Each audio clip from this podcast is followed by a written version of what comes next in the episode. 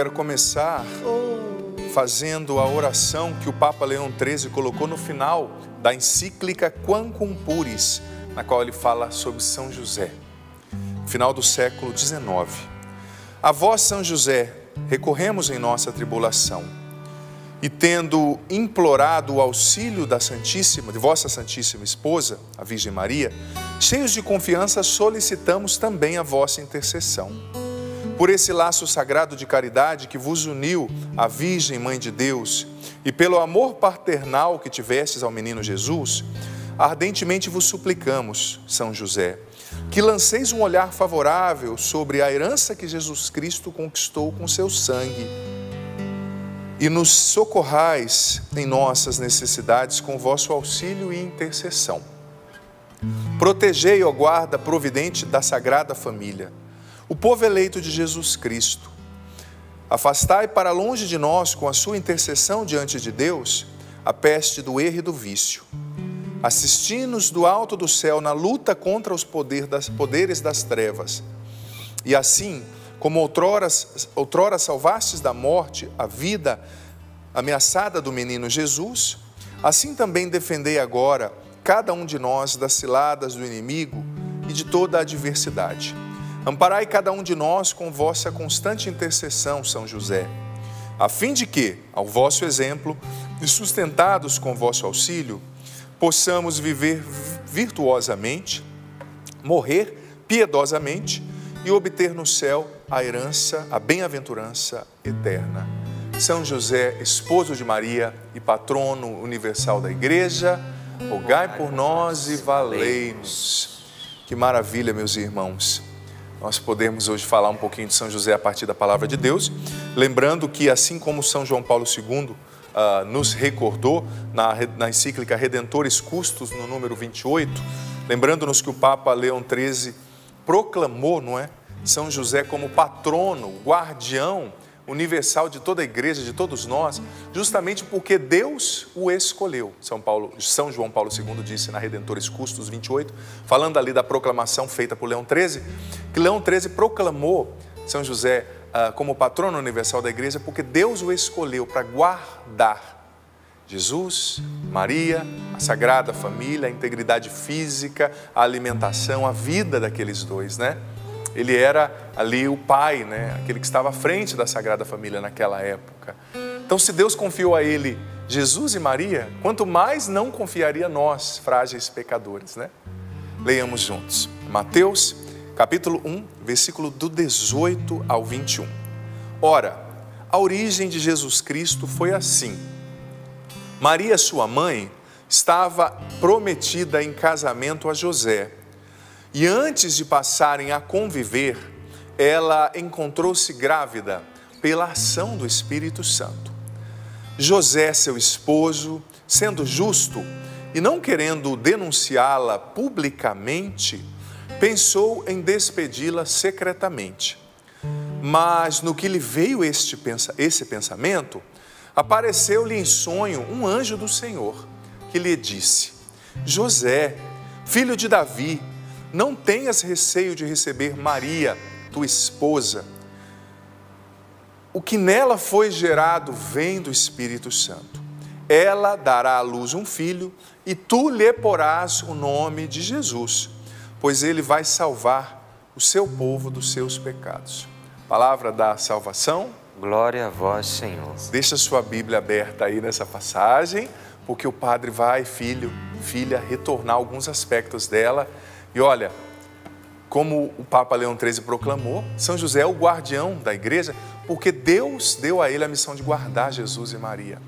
Você sabia que eu escrevi, está aqui à minha esquerda, esse livro, Curar e Restaurar o Masculino, uma jornada de cura pela masculinidade, no qual eu fiz uma pesquisa e descobri os 4 princípios bíblicos de masculinidade. O que a Bíblia diz a respeito do que é ser homem? Você acredita que depois de muito estudo eu descobri que um dos princípios bíblicos de masculinidade é o guardar. Ser homem na Bíblia não é ser um macho, um agressivo, um grosso, que sai com um monte de mulher, que fala mais alto, que manda. Não, é aquele que se sacrifica para guardar sua família. E no guardar está englobado o ensino, né? o ensinar, o estar na vanguarda espiritual, está englobado nutrir, né? O pai que nutre os seus filhos com a palavra de Deus, com os valores, com a educação, mas também com o pão material, né? Tiago aqui é pai, o Cassiano, ele sabe com certeza, em alguns momentos eles se preocuparam, né? Quando a esposa estava grávida, quando vinha um filho a mais, né, Tiago? Diante das contas, criar um filho é lindo, mas é caro, né? Sim. Hoje em dia, fica admirado com o preço de um pacote de fralda, né? Eu tenho sobrinhos, minha irmã está grávida de novo, a Graziele, 5 meses, né? E é muito difícil, né? Claro que é dever de ambos, as mulheres hoje trabalham também, mas o homem acaba sentindo, né? Acaba sentindo esse peso. São José guardou. Por isso que eu falei aqui dessa pesquisa que eu fiz no livro, porque me chamou muita atenção. Eu já tinha estudado, claro, teologia, mas eu não tinha percebido os princípios bíblicos de masculinidade, ou seja, o que a Bíblia toda, em linhas resumidas, né, 4 princípios. Eu não vou falar dos 4 porque não é esse o tema, mas um deles é isso que está exemplificado em José, o guardar, né? O homem foi feito por Deus para guardar, e guardar mesmo, até fisicamente. Biblicamente, o homem é chamado, por exemplo, o Tiago, casado com a Edilene, se tiver um assaltante para dar um tiro nela, entrar na frente. É o guardar, é isso biblicamente que é ser homem, sabe? E São José, né, fez isso, tirou de letra, né? Ser o guardião, né? Guardião, justamente, de todos os aspectos, né? São José foi o guardião da família de Nazaré. Mas agora, padre explicando um pouquinho sobre essa palavra, né, que é linda, a gente vê ali a Bíblia falando de José, né? Eu falei esses dias atrás aqui que a gente chama a terra que Jesus pisou de santa. Imagina o ventre que o trouxe de Maria. As mãos que o educaram de José também são santas, também precisam do nosso respeito, né, gente? Claro, José e Maria não são deuses. Deus é Jesus, o Pai, o Filho e o Espírito Santo.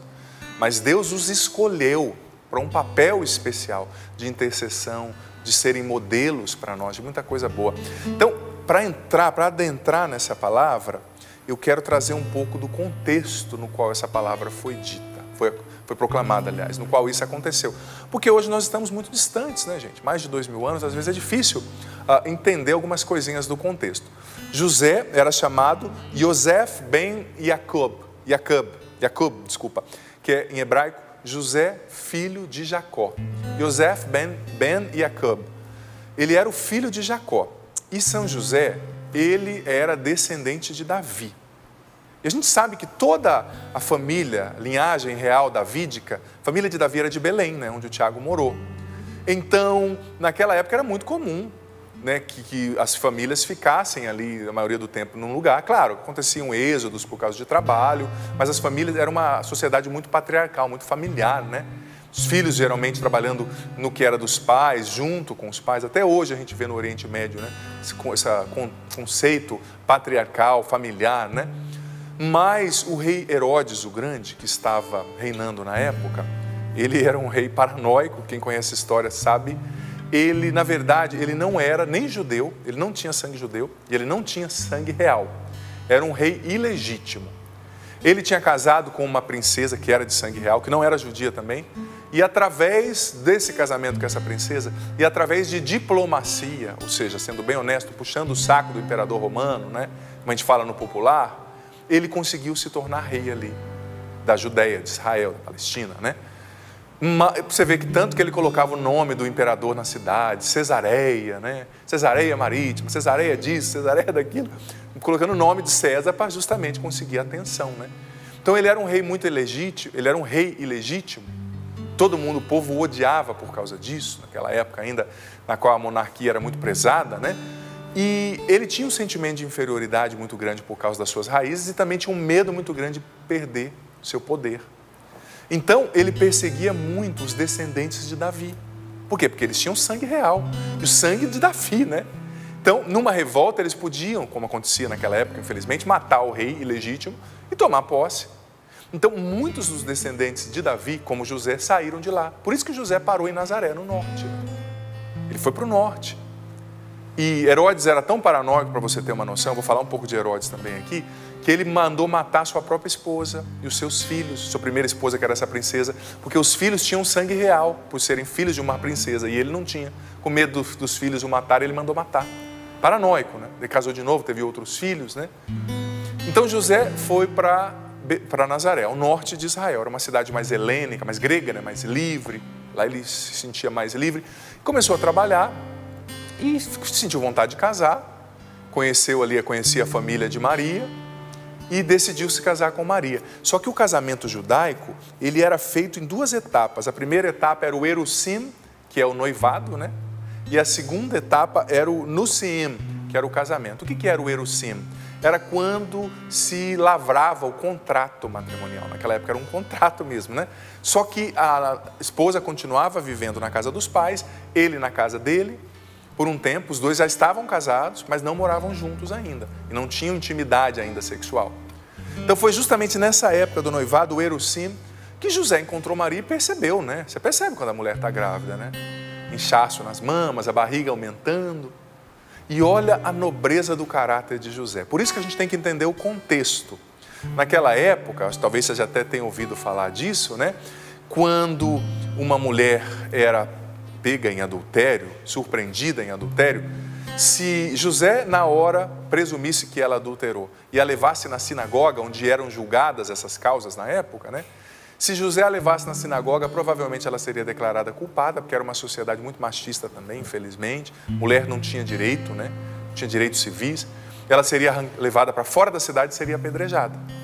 Então José, mesmo presumindo que ela tinha pecado, porque todo mundo sabe como os bebês são feitos, né? A não ser com uma intervenção de Deus, né? A vinda do Espírito Santo, no caso de Maria, que era santa. Existia na lei de Moisés, na Torá, uma brecha lá, que dizia que o homem, por alguma razão de consciência, ele poderia simplesmente abandonar a mulher e ir embora. Existia essa brecha na lei moral, da Torá, né? Que era a lei religiosa, mas que também regia as coisas civis na vida dos judeus, né? As coisas sociais, os contratos, etc. Então José, olha só, ele decidiu ir embora em silêncio e deixá-la grávida. Só que isso, para a cultura de José, significava o seguinte: toda a culpa ia recair sobre ele. E essa mancha nunca mais ia sair ali do histórico dele, né? Porque se levava muito a sério essas coisas. Ia ser uma vergonha para ele, para a família dele, e indo embora ele voltaria provavelmente para Belém, talvez. Todo mundo ia olhar, nossa, cafajeste, engravidou a menina, não foi capaz de assumir essa adolescente, Maria tinha provavelmente entre 12 e 14 anos, né? Naquela época era a época que as mulheres eram dadas em casamento, etc. Foi embora, deixou a mulher aqui, então a culpa recairia sobre ele. Mas José, que era justo, vamos entender essa palavra justo, guarda aí no seu coração, justo, ele decidiu ficar com a culpa do que prejudicar, do que tirar a vida de Maria. Então, a justiça de José se manifesta na misericórdia. Na misericórdia. Deus também é assim. Santo Tomás de Aquino ensina, né? Que Deus é todo justo, poderoso, mas a justiça dele se manifesta na misericórdia.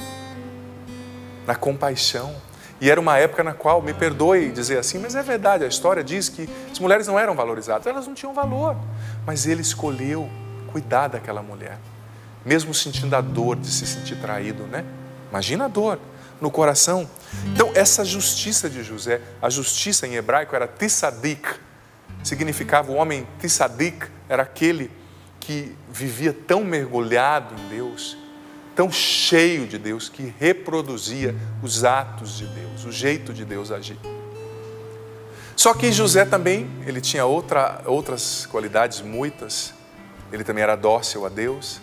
Então, triste, agoniado, decidido já o que ele ia fazer, ia embora e abandoná-la em segredo, foi dormir. E Deus falou com ele pelos sonhos. Viu o anjo e disse, essa passagem que nós ouvimos aqui, não tenhas medo, José. Olha só, vou ler aqui no literal. Apareceu o anjo em sonho, versículo 20b, José, filho de Davi, não tenhas medo, receio de receber Maria, tua esposa. O que nela foi gerado vem do Espírito Santo. Não tenha medo. E olha só, às vezes quando a gente ouve Deus falando, a gente é tentado, gente, a ter dúvida, a questionar. Mas será que é isso mesmo? Meu Deus, será que eu ouvi? Mas a firmeza do homem de Deus, a justiça, alguém tão conectado com Deus, que Deus não precisou repetir. Uma vez. Tá certo, Senhor. O Senhor falou, tá falado.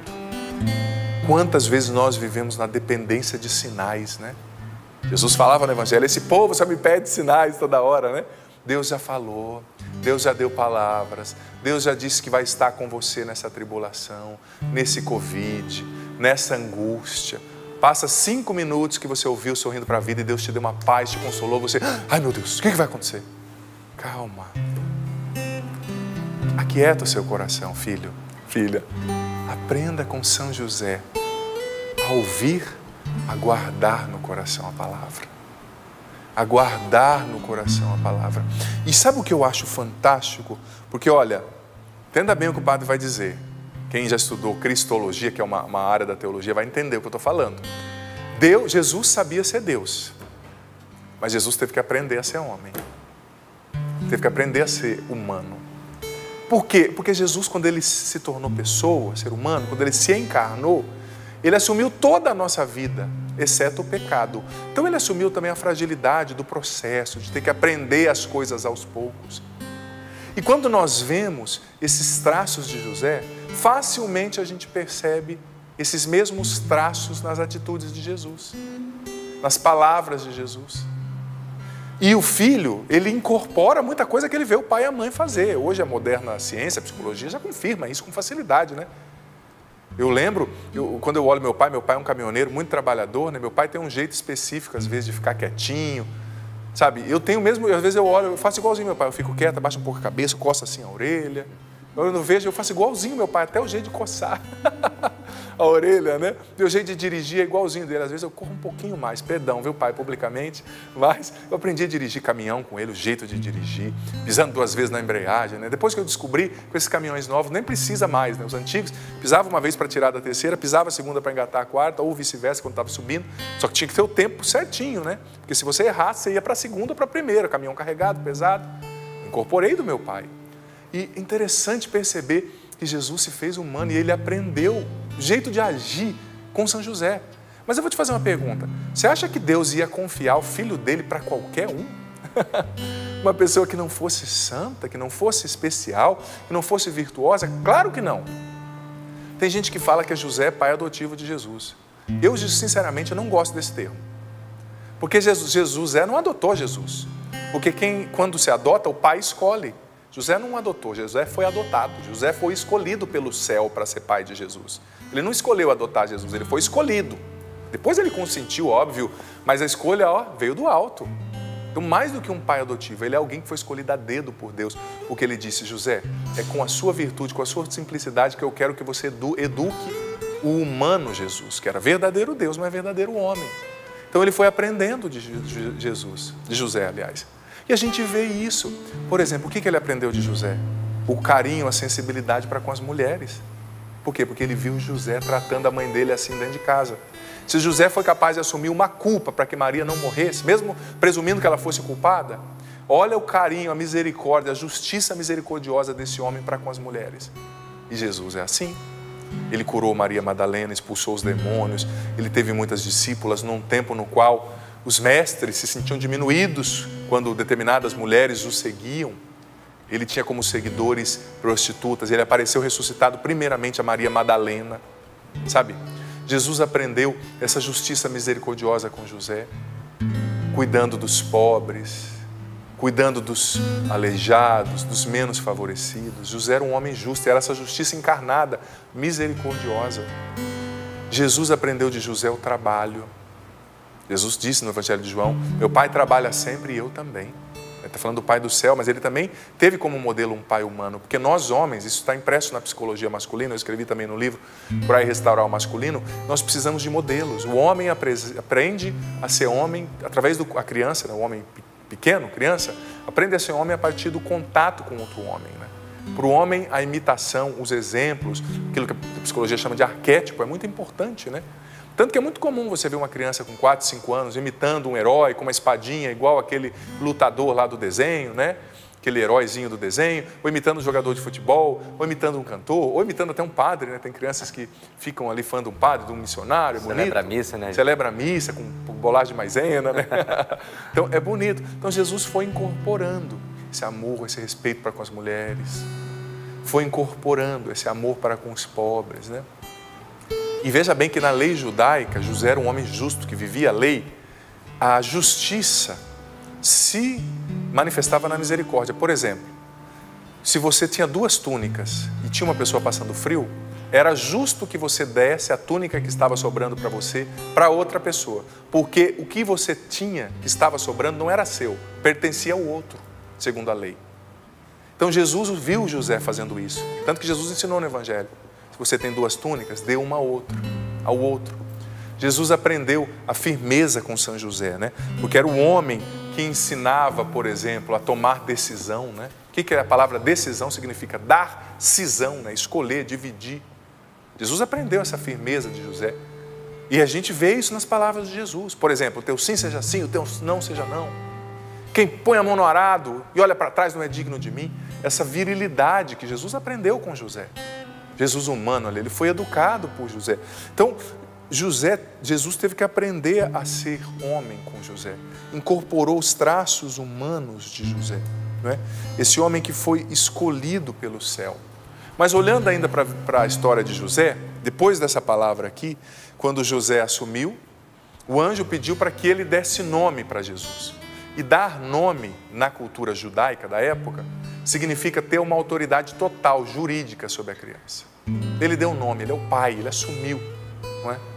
E depois disso, era a época de recenseamento, porque o rei Herodes queria saber quantas pessoas tinha para regularizar as taxas, para cobrar mais impostos, né? Ver quem não estava pagando, para também ver quantos homens poderiam ir para a guerra, não estavam ainda no exército, e cada um tinha que se recensear, se registrar nesse censo, na sua cidade natal. Então, José foi obrigado a descer para Belém.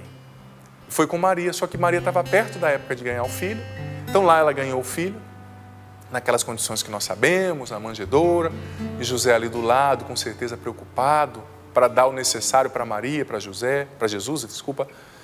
E lá, novamente, José foi dormir, e em sonho, ele foi avisado pelo anjo de novo, por Deus, através do anjo. Lá em Belém, José, vai para o Egito, corre para o Egito, foge para o Egito, porque Herodes, esse doido, esse paranoico, ele vai mandar matar todas as crianças de 0 a 2 anos aqui de Belém, porque ele foi avisado pelos magos, os reis magos, né, que nasceu o rei dos judeus aqui, que é o teu filho. Então vai para o Egito. Olha só, eles foram a pé, andando 500 quilômetros aproximadamente, no meio do deserto, com um filho recém-nascido. Foram imigrantes, estrangeiros, refugiados. E José, como pai da família, chegando lá, teve que se explicar, teve que trabalhar, sabe? Teve que ir atrás. Depois, novamente, Deus avisou José que ele poderia voltar. Olha a sensibilidade desse homem, como ele escutava Deus no momento de tribulação. Olha como São José era capaz, glorioso São José, de escutar Deus no momento de provação, de calamidade. Imagina, você sabe que o rei quer matar o seu filho recém-nascido. Tiago, Cassiano, que tem filho pequeno, sabe o que você sente quando vê aquela criancinha indefesa, alguém querendo pegar uma espada e cortar a cabeça? Imagina a tensão de José para um país estrangeiro, não sei se ele falava o egípcio, provavelmente não. Sabe, teve que viver o que muitos imigrantes passam, né? Mas São José nos ensina, filho, filha, nesse tempo difícil de provação que nós estamos vivendo, nesse tempo de coronavírus, de muitas mortes, de desemprego, de situações financeiras complicadas, São José nos ensina que no meio da tempestade a gente precisa ouvir a Deus. Nós precisamos ouvir a Deus, é questão de sobrevivência. Quando você não escuta a Deus no meio da tempestade, o seu barco já começa a afundar. E é interessante que, sobre essa sensibilidade de São José escutando a Deus, o Papa Bento XVI, no livro A Infância de Jesus, disse o seguinte, olha só, isso nos mostra um traço essencial da personalidade de São José, diz o Papa Emérito Bento XVI, sua finura para perceber o divino, sua capacidade de discernimento daquilo que Deus lhe pedia. Somente a uma pessoa intimamente atenta ao divino, disse o Papa, dotada de uma peculiar sensibilidade por Deus e seus caminhos, pode lhe chegar a mensagem de Deus dessa maneira. É um homem sensível às manifestações de Deus, através de uma vida de intimidade com Deus, de pertença a Deus, de profunda contemplação. Olha o que o Papa Emérito está dizendo, que São José tinha uma fineza de alma. Eu já digo para você que é homem, que acha que rezar é coisa de mulher, né? Tem muito homem por aí com essa cabeça ainda, né? Rezar é coisa de mulher, deixa que a minha mulher reza, né? Um dia um homem me falou, padre, eu não vou mais na igreja, porque a minha mulher reza por mim, né? Eu prefiro ficar no barco, daí com a oração dela já foi, você salva. Eu falei, vai ver onde você vai parar desse jeito. O dia que você passar dessa vida, eu brinquei com ele, Jesus vai falar para você, olha, a tua esposa vai ser salva, mas você... andar de baixo, brincadeira, né? Claro que Deus que sabe o destino eterno de cada um, mas a gente vai colher, depois que a gente morrer, os frutos do que a gente plantou aqui. Se você não buscou a Deus, se você não viveu a palavra de Deus, não tem como você estar eternamente vivendo com aquele que você negou aqui nessa terra, né? Que a pessoa negou, no caso. Mas olha só, oração é coisa de homem, sim. Sensibilidade espiritual é coisa de homem. Gente, bastava uma palavra para José. Acabou. Uma vez no sonho, Deus me falou isso. Eu sou escravo da sua promessa, como aquela linda canção que o Eugênio Jorge compôs uma vez pregando um retiro para homens aqui com o Padre Jonas, né? Muitos anos atrás. Escravo da sua promessa, ou seja, você falou, Senhor, acabou. E o Papa traduz com tanta maestria, né? Olha, vou ler novamente, essa finura para perceber o divino, né? Uma pessoa intimamente atenta a Deus. Nós estamos num tempo de crise, sim. Tempo difícil, gente. Ontem, parece que chegamos a 2.700 quase mortos no Brasil pelo Covid-19. Nossa fé não vai alienar. Eu tenho falado nos meus programas, eu quero partir de um discurso real. A gente assiste jornal, a gente não é alienado da realidade, mas é nessa bagunça que está o mundo. É no meio dessa tensão que você está vivendo, desse medo, que você precisa fazer essa experiência de São José. Ser um homem e uma mulher mergulhados em Deus. Escuta Deus, porque Deus sempre quer falar com você, é você mesmo, você. Deus sempre quer falar com você, sempre.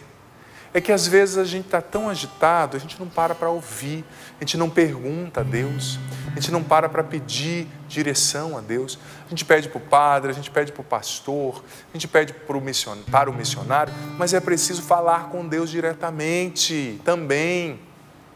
Deus está falando aqui no sorrindo? Tenho certeza que Ele já está falando com você. Já está te mostrando que você precisa confiar mais como São José. Tenho certeza que Ele já está te mostrando que você precisa ter mais esperança como São José.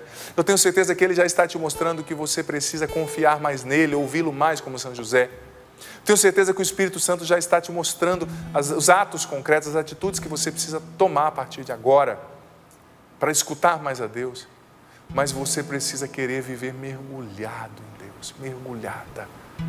É assim que a gente suporta a tempestade. Foi assim que José atravessou as tempestades, escutando a Deus, mergulhado em Deus. E outra coisa que São José nos ensina é a lição do silêncio. Nós vivemos num tempo, dizia o Cardeal Sara, o Cardeal Sarra, aquele livro tão bonito, estamos num tempo da ditadura do barulho, né? A gente não silencia mais, a gente não para mais. Por que tem tanta gente ansiosa? Por que tem tanta gente agitada? Por que tem tanta gente que não dorme mais direito? Por que é tanta informação, é tanto grupo, é tanta mensagem, é tanto compromisso? Para, silencia. Silencia nos braços de Deus e deixa Ele falar. O silêncio, às vezes, gente, é a melhor arma. O livro dos Provérbios tem uma passagem interessante na qual ela diz, olha, o tolo, quando silencia, até o tolo passa por sábio, né? Quando ele fica quieto. Agora o insensato, quando começa a falar demais, diz os Provérbios, é um Deus nos acuda, né? Às vezes o silêncio é a melhor arma. Está muito conflituosa a situação aí em casa? Está brigando muito com a esposa, que tem um temperamento totalmente diferente do seu, que pensa diferente. Talvez você é um homem generoso, desprendido, ela é uma mulher materialista que calcula tudo. Está lidando com aquele filho difícil, com aquela sogra que quer controlar tudo. São José nos ensina um caminho. Reza para que Deus haja e depois silencia. Às vezes, a gente precisa silenciar. Às vezes, a gente precisa sair de cena um pouco. Talvez você está pedindo para o Senhor, age na vida da minha esposa, do meu esposo, mas você não deixa. Você pede para Ele agir, vai lá e começa a fazer do seu jeito de novo. Às vezes, para Deus agir, filho, filha, você tem que rezar e sair de cena e deixar Ele falar no coração da pessoa. Talvez Deus não está falando no coração da pessoa, da esposa, do esposo, do filho, da sogra, porque você está falando demais. Você já não falou o que tinha que falar? Adiantou? Ele não ouviu. Então, sai de cena, silencia e deixa Deus falar. Deixa Deus usar os métodos dele. Deixa Deus conduzir as coisas. O silêncio, no caso de José, não era omissão. E nem sempre o silêncio é omissão, tá? Nem sempre o silêncio é preguiça, é inabilidade para administrar conflito, para lidar com conflito, não. Muitas vezes silêncio é a sabedoria de alguém que confia em Deus. De alguém que escutou a palavra, rezou, pediu e agora sai de cena. Sai de cena, fica quieto. Talvez é isso que você precisa para solver os conflitos na sua casa, no seu trabalho. Porque você fala A, o seu marido fala B, você fala C, o seu filho fala D, um fala mais alto que o outro, e o tom de voz do seu marido te incomoda, e o jeito mandão da sua esposa te surta, porque você se sente afetado na sua masculinidade. Para. Silencia. Sai um pouquinho de cena, como São José. Isso não é omissão. Claro, na hora de falar vai ter que falar, né? Nos momentos a gente tem que falar, a gente tem que enfrentar conflito, óbvio. Mas silencia.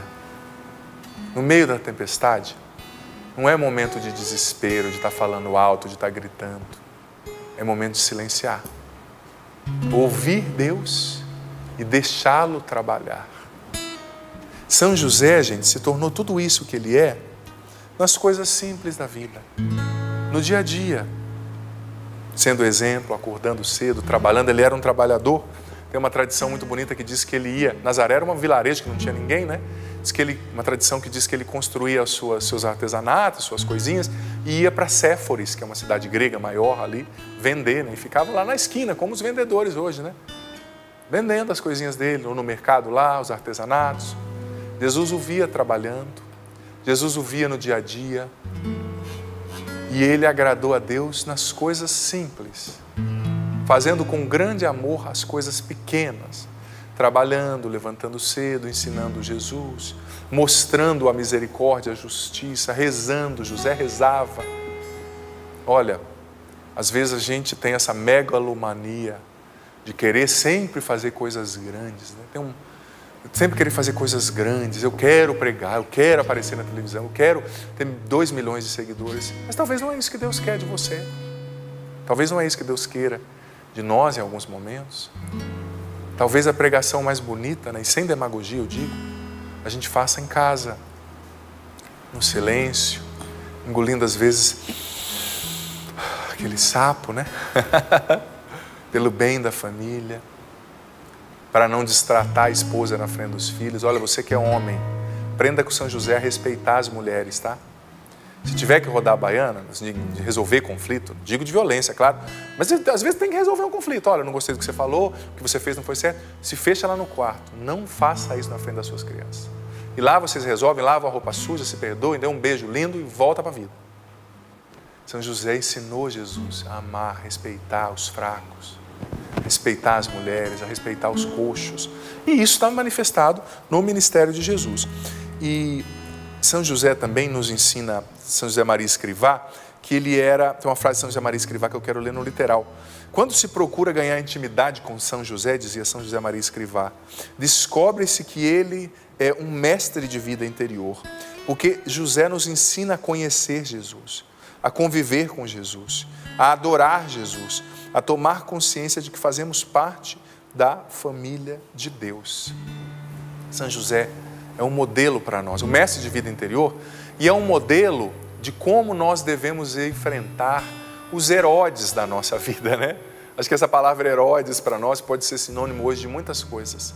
Qual é o teu Herodes hoje, né? O meu Herodes é essa pandemia, é você que está tratando o coronavírus aí, se sentindo tão pequeno, fechado nesse quarto, está infectado, infectada pelo coronavírus, com medo de piorar, você ter que ir para o hospital, não ter UTI.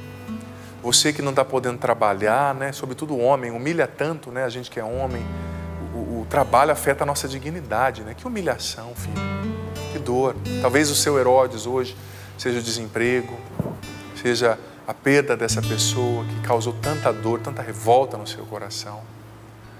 Talvez o seu Herodes hoje seja a pobreza de certezas, né? Você já percebeu? Que às vezes a gente é pobre de certezas, como num tempo como esse. Igual a um tempo como esse, né? Que, padre, eu não sei o que vai acontecer, eu também não sei. Ontem eu dizia no programa que esse é um tempo, e eu tenho repetido, eu já falei aqui, e quero repetir sempre, que esse é um tempo no qual a gente tem que desenvolver duas coisas. Primeiro é generosidade e a segunda é resiliência. É um tempo de generosidade. Uma pessoa me dizia no programa ontem, eu comecei a falar, padre, eu estou sofrendo, eu estou desesperado, eu estou revoltado com Deus porque eu estou desempregado. Eu disse para essa pessoa, eu acolho o teu sofrimento, né, como sacerdote, respeito você, acolho o teu sofrimento que é sagrado, que é teu, mas filha, eu disse para essa pessoa, o mundo está desempregado quase. Milhares de pessoas estão sofrendo, não é você. O sofrimento tem que nos tornar mais generosos, mais solidários, gente, menos ensimesmados. A gente não pode só olhar para o nosso umbigo. Ai, padre, o que importa é o meu sofrimento. Está errado. Cristianismo não é isso. Olhe para o lado. O mundo está sofrendo. Essa situação de pandemia tem que nos tornar mais generosos, menos centrados em nós mesmos, né? Mais solidários. E também tem que nos tornar resilientes. Veja só, São José sofreu, ele foi perseguido, ele foi humilhado, ele teve que ir para outro país, ele voltou e ele não morreu por causa disso. Se morresse também estava na graça e ia para o céu. A gente tem que deixar, me perdoe, de ser essa geração mole demais, né? Uma geração que tudo dói demais, com todo respeito, né? Mas parece que às vezes as coisas doem demais. Se você olhar para a geração passada, né? Estou dizendo da minha geração, então eu posso dizer, eu tenho autoridade porque eu sou dessa geração, né? Mas olha para o vô, para a avó, para o pai, para a mãe, gente, o que esse povo passava? E não desanimava, não entrava em surto psicótico, com todo respeito, né? Tem pessoas que têm por causas genéticas também, né? Mas não entrava porque perdeu alguém, ou porque está sofrendo, ou porque está com desempregado. Não, vamos à luta. Não posso trabalhar como advogado? O que você sabe fazer? Talvez vai fazer um doce artesanal, né? Com todo respeito, claro, né? A crise é a mãe da criatividade. Talvez você pode começar a fazer um doce artesanal, você pode começar a entregar quentinha, martex, enfim. É resiliência, vamos aprender com São José. São José foi resiliente. Olha só as virtudes que eu anotei aqui. São José foi um homem do silêncio, da escuta, da oração, da discrição, né? Num mundo no qual há tanta exposição, a pessoa toma um suco de laranja e posta. Toma um tombo e posta. Compra isso e posta. Claro, eu não sou avesso às redes sociais, eu as uso para evangelizar, a gente tem que usar bem, né? Mas São José era um homem discreto, tem momentos nos quais a gente tem que viver na discrição. São José era um homem da oração, do trabalho, da obediência, da escuta.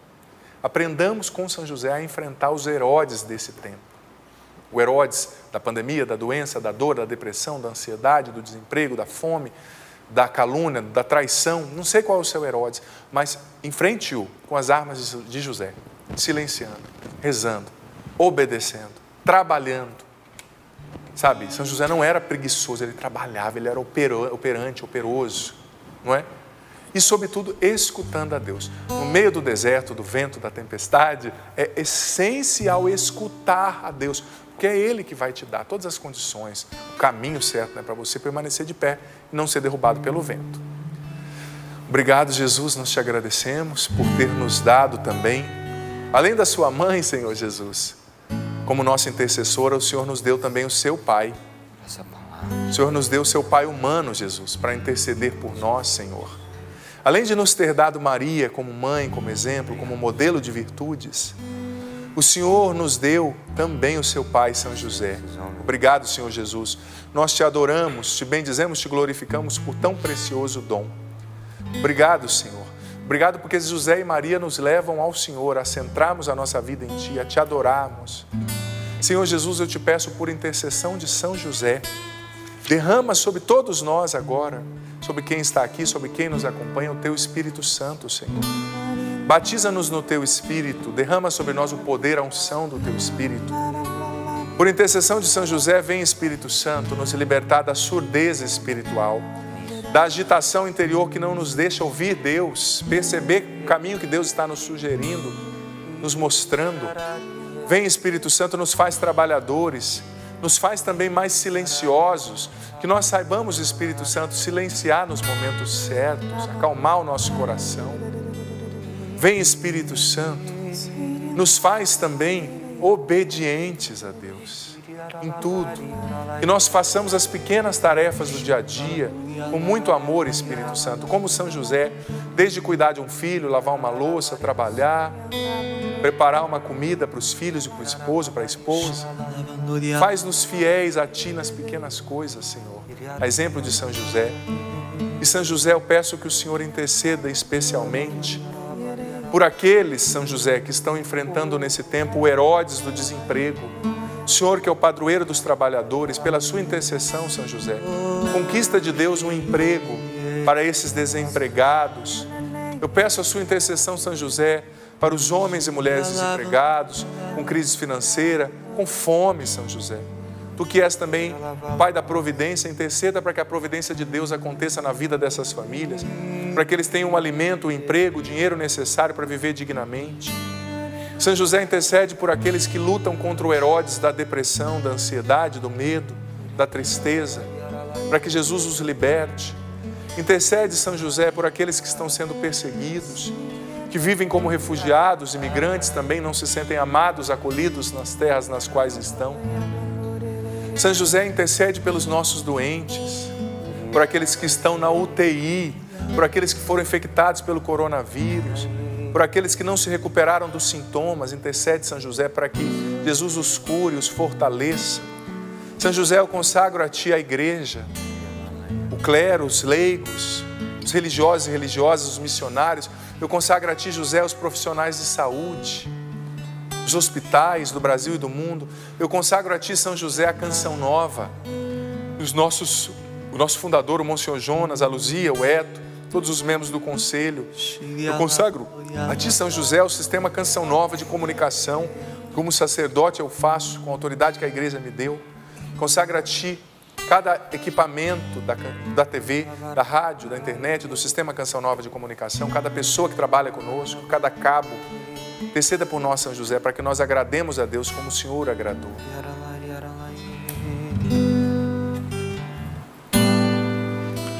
Vem, Espírito de Deus, vem, vem sobre nós, reaquece os corações.